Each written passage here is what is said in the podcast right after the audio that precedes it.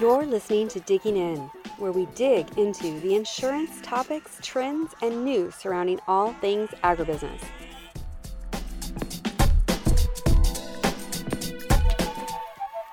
Welcome back to another Alliant podcast. Today we're going to focus on product recall, and we'd like to talk about an often hot topic in the food and agribusiness space product recall insurance.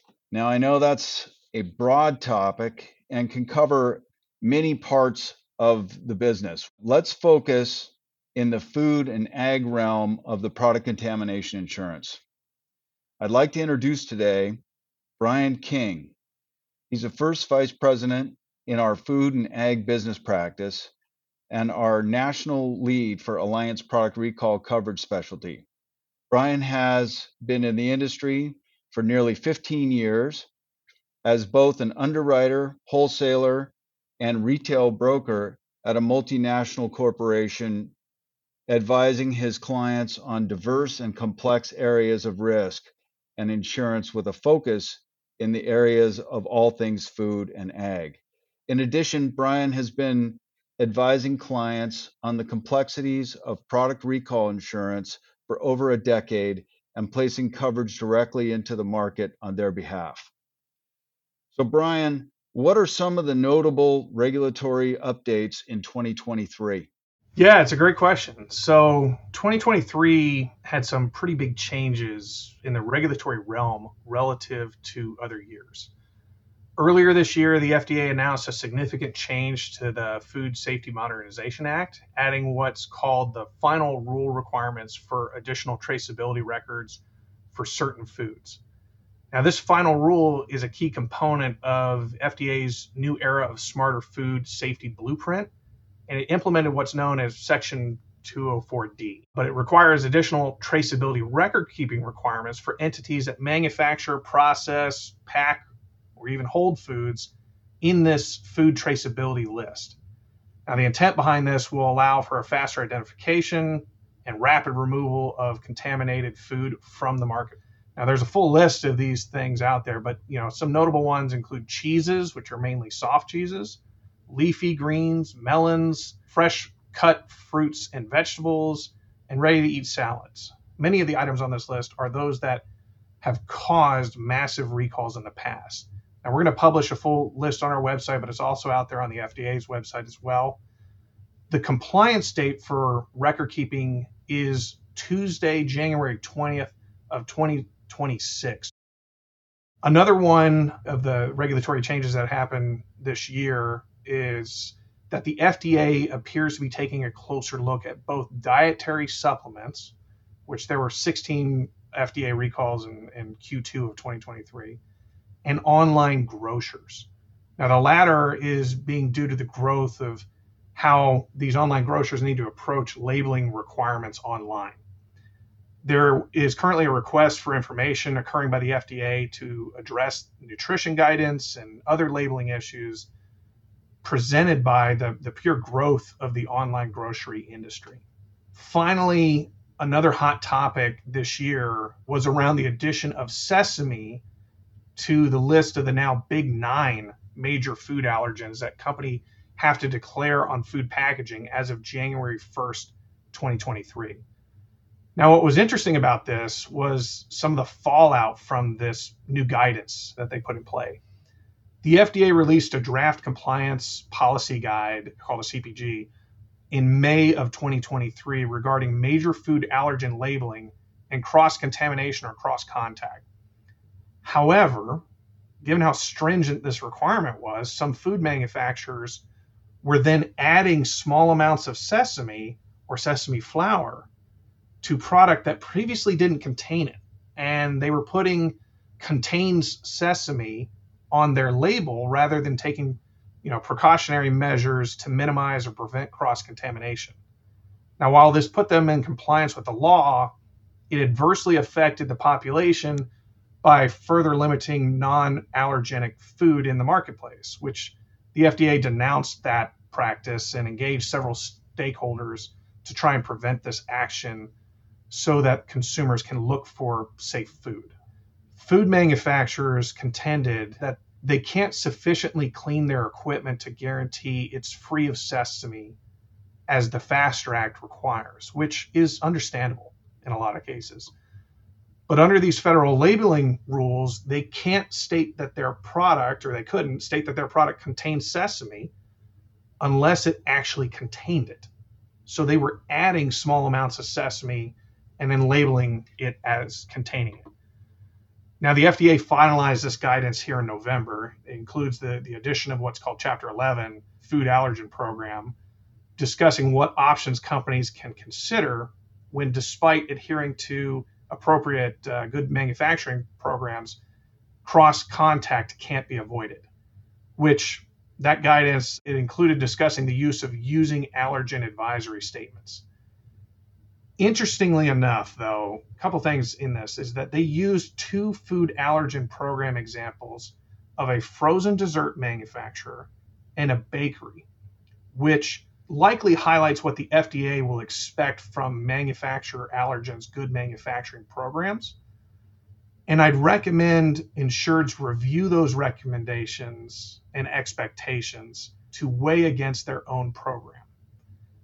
The FDA also clarified in, in some Q&A that advisory statements cannot be used in lieu of GMPs and preventative controls.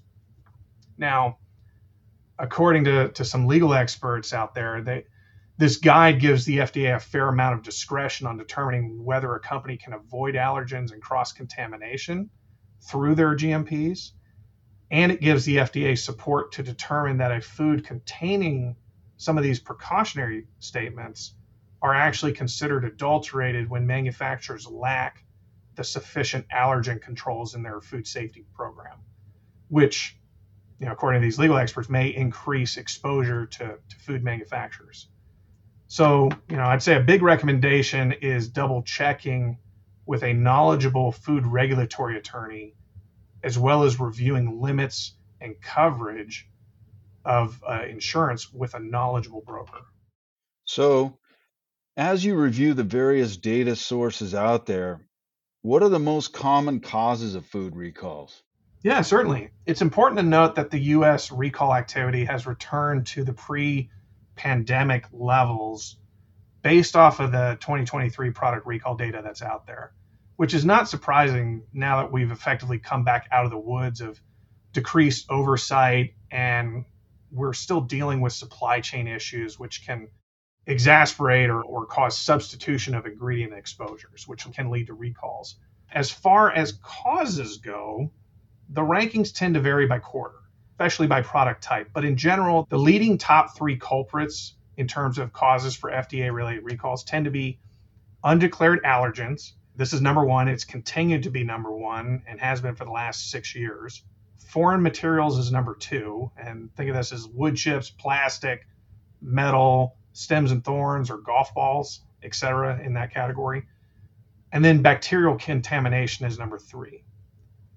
Now that's FDA. When it comes to the USDA, which regulates meat and the poultry industry, their leading causes tend to lean more towards no inspection was incurred and misbranding and undeclared allergens. Those are their top threes. Bacterial contamination tends to be the next most common category. For the most impacted unit counts, meaning how many units were actually impacted, foreign materials and packaging defects tend to be the leader for that. No inspection was the second most impactful for unit counts based on the data that's out there. Now, as technology, communication, traceability has increased, this has led to more recalls over the last data. This is why we're, we're constantly seeing this in the news. And it's not about whether or not an insured has a recall that's important, but how they respond to that recall drives the success of the outcome after the fact. So, Brian, I agree. It's how to respond to these events that are the key to whether or not the insured survive the impact, not whether or not they had a recall. And to that end, let's talk about the tool insureds can use to help and guide the response as well as financially protect them from those issues. Product contamination insurance. Can you talk a little bit about that? Tell us what product contamination insurance is and how it responds?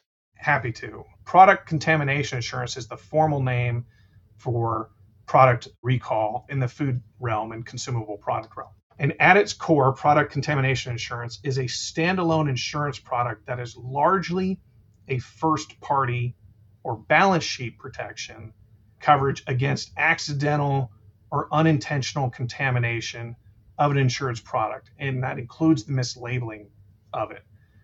But the key is that contamination must have or would have caused bodily injury or property damage to a third party. So, again, that's the key for these triggers of coverage. Now, whether that's an undeclared allergen or a cross contamination, a foreign material, or even a bacterial contamination, those are all areas that could respond for coverage and trigger coverage as long as it's harmful.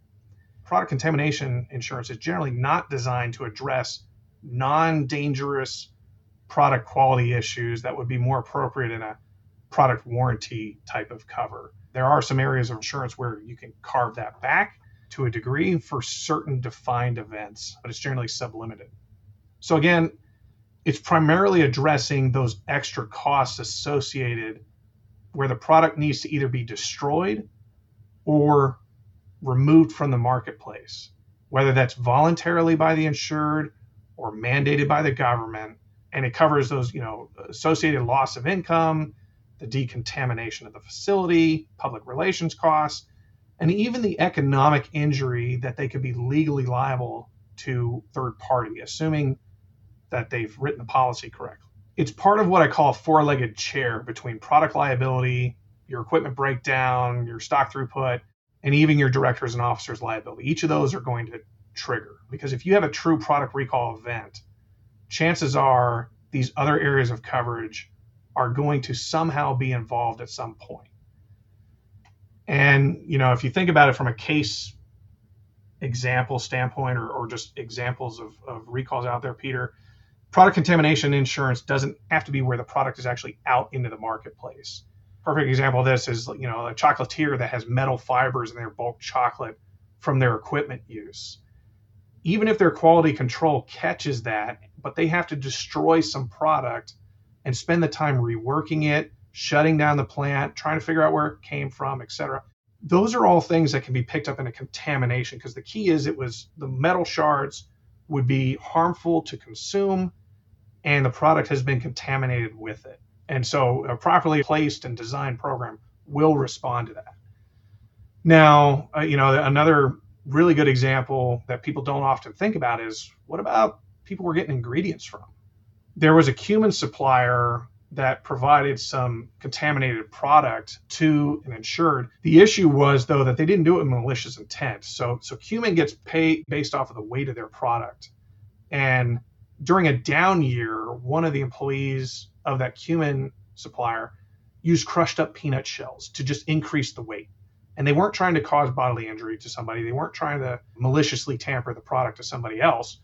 It was just they put that in there to make more money for the entity that they work with. Now, of course, the insured who incorporated that product had to recall all of that because they were foreign. They didn't have a viable recourse against the, the supplier. So, you properly write a con- product contamination policy, you could have that ex- type of exposure addressed. So, it seems as though there's a lot of complex angles to this. What does product contamination insurance coverage provide? Yeah, so so again, product contamination insurance is largely a first party balance sheet protection. So it's addressing those costs where the product becomes dangerous and adulterated or, or dangerously mislabeled and it can't be sold or it needs to be removed from the marketplace. So if you think about it from a, a, another standpoint, it's largely a business interruption and extra expense type of cover just from these defined triggering events, just like what we've got in a property policy or a cyber policy. Now, these policies triggers inc- tend to include unintentional contamination, which would result in injury if the product was consumed in the manner in which it was intended. It includes malicious product tampering as a trigger, including product extortion, and government recall, along with the adverse publicity alleging of these events. Now, over the years, these triggers have evolved, such as realizing the need to cover a government shutdown. And there are also additional triggers that can be added, usually at a sublimit, for things like product refusal, false positive, even non dangerous mold, or regulatory advisory. From there, you get into the coverage specifics. So, those were all the triggers, like what could cause the policy to respond. And this includes costs like we need an incident response team. We, have got to get public relations in here. We've, we've got expenses for brand rehabilitation. We've got to send notifications out to folks, establish call centers. It's the logistical and financial costs associated with the actual recall and destruction and replacement of that product, even refunds. And it's the business income loss that the insured incurs, or even the amounts that the insured becomes legally liable to a third party customer for their economic damages and the associated defense costs with it. The coverages that you can get for it can be expanded upon to help meet the needs of the insureds or even narrowed if that's what they so choose. So, with as broad as this coverage is, what's currently going on in the product recall insurance marketplace? How are the insurance companies responding to the demand for this product? Yeah, it's great. So, it's got a lot of increased interest out there. It's one of the few areas of insurance that right now is, soft. How long that will continue is, a, is another question. But there's a lot of capacity out there in the marketplace. We even had some new market entrants over the last 12 months and an increased push by Lloyd's of London wanting to write more domestic US business. So again, the pricing continues to be competitive. And keep in mind, compared to general liability and, and excess liability, this is still a relatively new and small market in terms of how much premium is written, especially when you compare it to uh, more established coverages like general liability and excess. So it's a growing area as this product has become more established over the years and more proven. Uh, a lot of the big box stores are starting to require this more. But I, I, would submit to you that there are a lot of MGAs and a lot of underwriters and, and carriers out there that are becoming more interested in this particular industry segment. One key thing to remember is that as far as coverage goes, there is no standard. No two carrier policies are the same so paying attention to the language is key to what the insured wants to accomplish for their operations and needs to be amended to address their specific exposures. If you try and commoditize this and just look at it from a from a pricing perspective, you're just going to end up getting yourself in trouble. So it's really looking at the coverage. Brian, there's a lot of moving parts here. What are the common mistakes that you see people make with respect to product contamination insurance? So I'd say that some of the common mistakes made by both brokers and insureds are that again, brokers and insureds both are commoditizing this coverage line. You just you can't do that. You know, this is not general liability insurance. There is no standard ISO policy. So each policy with the carriers are uniquely worded with their own exclusions, their own triggers, their own definitions and conditions that all need to be evaluated for each insured. And having somebody pay attention to what those are is critical when evaluating coverage relative to the insured's objections and goals. As far as insured's mistakes go, there are many court cases out there that were adverse to the insureds where the insured did not realize that as they're filling out the applications, they're signing a warranty statement. And it extends beyond just the person that's signing the application itself, especially as it relates to knowledge of prior losses or circumstances that could give rise to a loss within that organization. Again, there's a lot of court cases around this. So I tell insureds, I understand it's very easy to get wrapped into going through your renewal process, filling out a bunch of things on autopilot, but insureds need to be careful about asking around, getting written documentation from their plant managers, et cetera, before signing and attesting that nobody in the organization knows that we have a circumstance that may give rise to a loss. I would say another mistake that's made is that insureds and brokers both are not asking the right questions to help the insureds determine what they need to and what they are hoping to accomplish with these policies. Brian, it seems like you can make a lot of mistakes and there's a lot of ways that this coverage can get confusing. What are some of the best practices out there for risk management related to this coverage, to product contamination? Great question. So, best practices really boil down to what the insured's product is. Uh, it, it, they'll differ between if you're a raw agricultural good to I'm a ingredient food manufacturer. However, there are some basics that I would recommend to every insured that's out there. I'll give you my top five general recommendations. Number one is get comfortable and established with a strong food regulatory attorney. They can help you with compliance around proper labeling and marketing, food safety compliance, and a slew of other issues that could get insured into hot water in this dynamic world we live in. I think we've all seen websites where, where folks claim that they're doing something that they, they in fact aren't. So just get very comfortable with a food regulatory attorney. Number two is understand what these common pitfalls are that have voided coverage for insureds in the past, even in that procurement process that I highlighted earlier. And especially do not delay in reporting claims or circumstances to your insurance carrier. Even if you don't intend to pursue the claim, if you're aware of an issue, you need to report that to the carrier as soon as possible. And they're not going to care about you turning in claims that are below the retention and you're putting them on notice and not really pursuing, you're just letting them know. But there are notification requirements within the policy itself that have to be met. And I think a lot of people just don't either get bad advice or they, they are too afraid to notify the carriers of this. The third recommendation is obtain and maintain proper documentation. Now, there's a list we provide our clients, but it includes keeping affected sample products and positive pathogenic test if you are just relying on general testing. So, making sure you have proper documentation and discussing with your broker and the signed carrier's crisis consultant on how to handle these situations is key. If you don't have proper documentation, it can become an argumentative area at claim time and create an issue for you.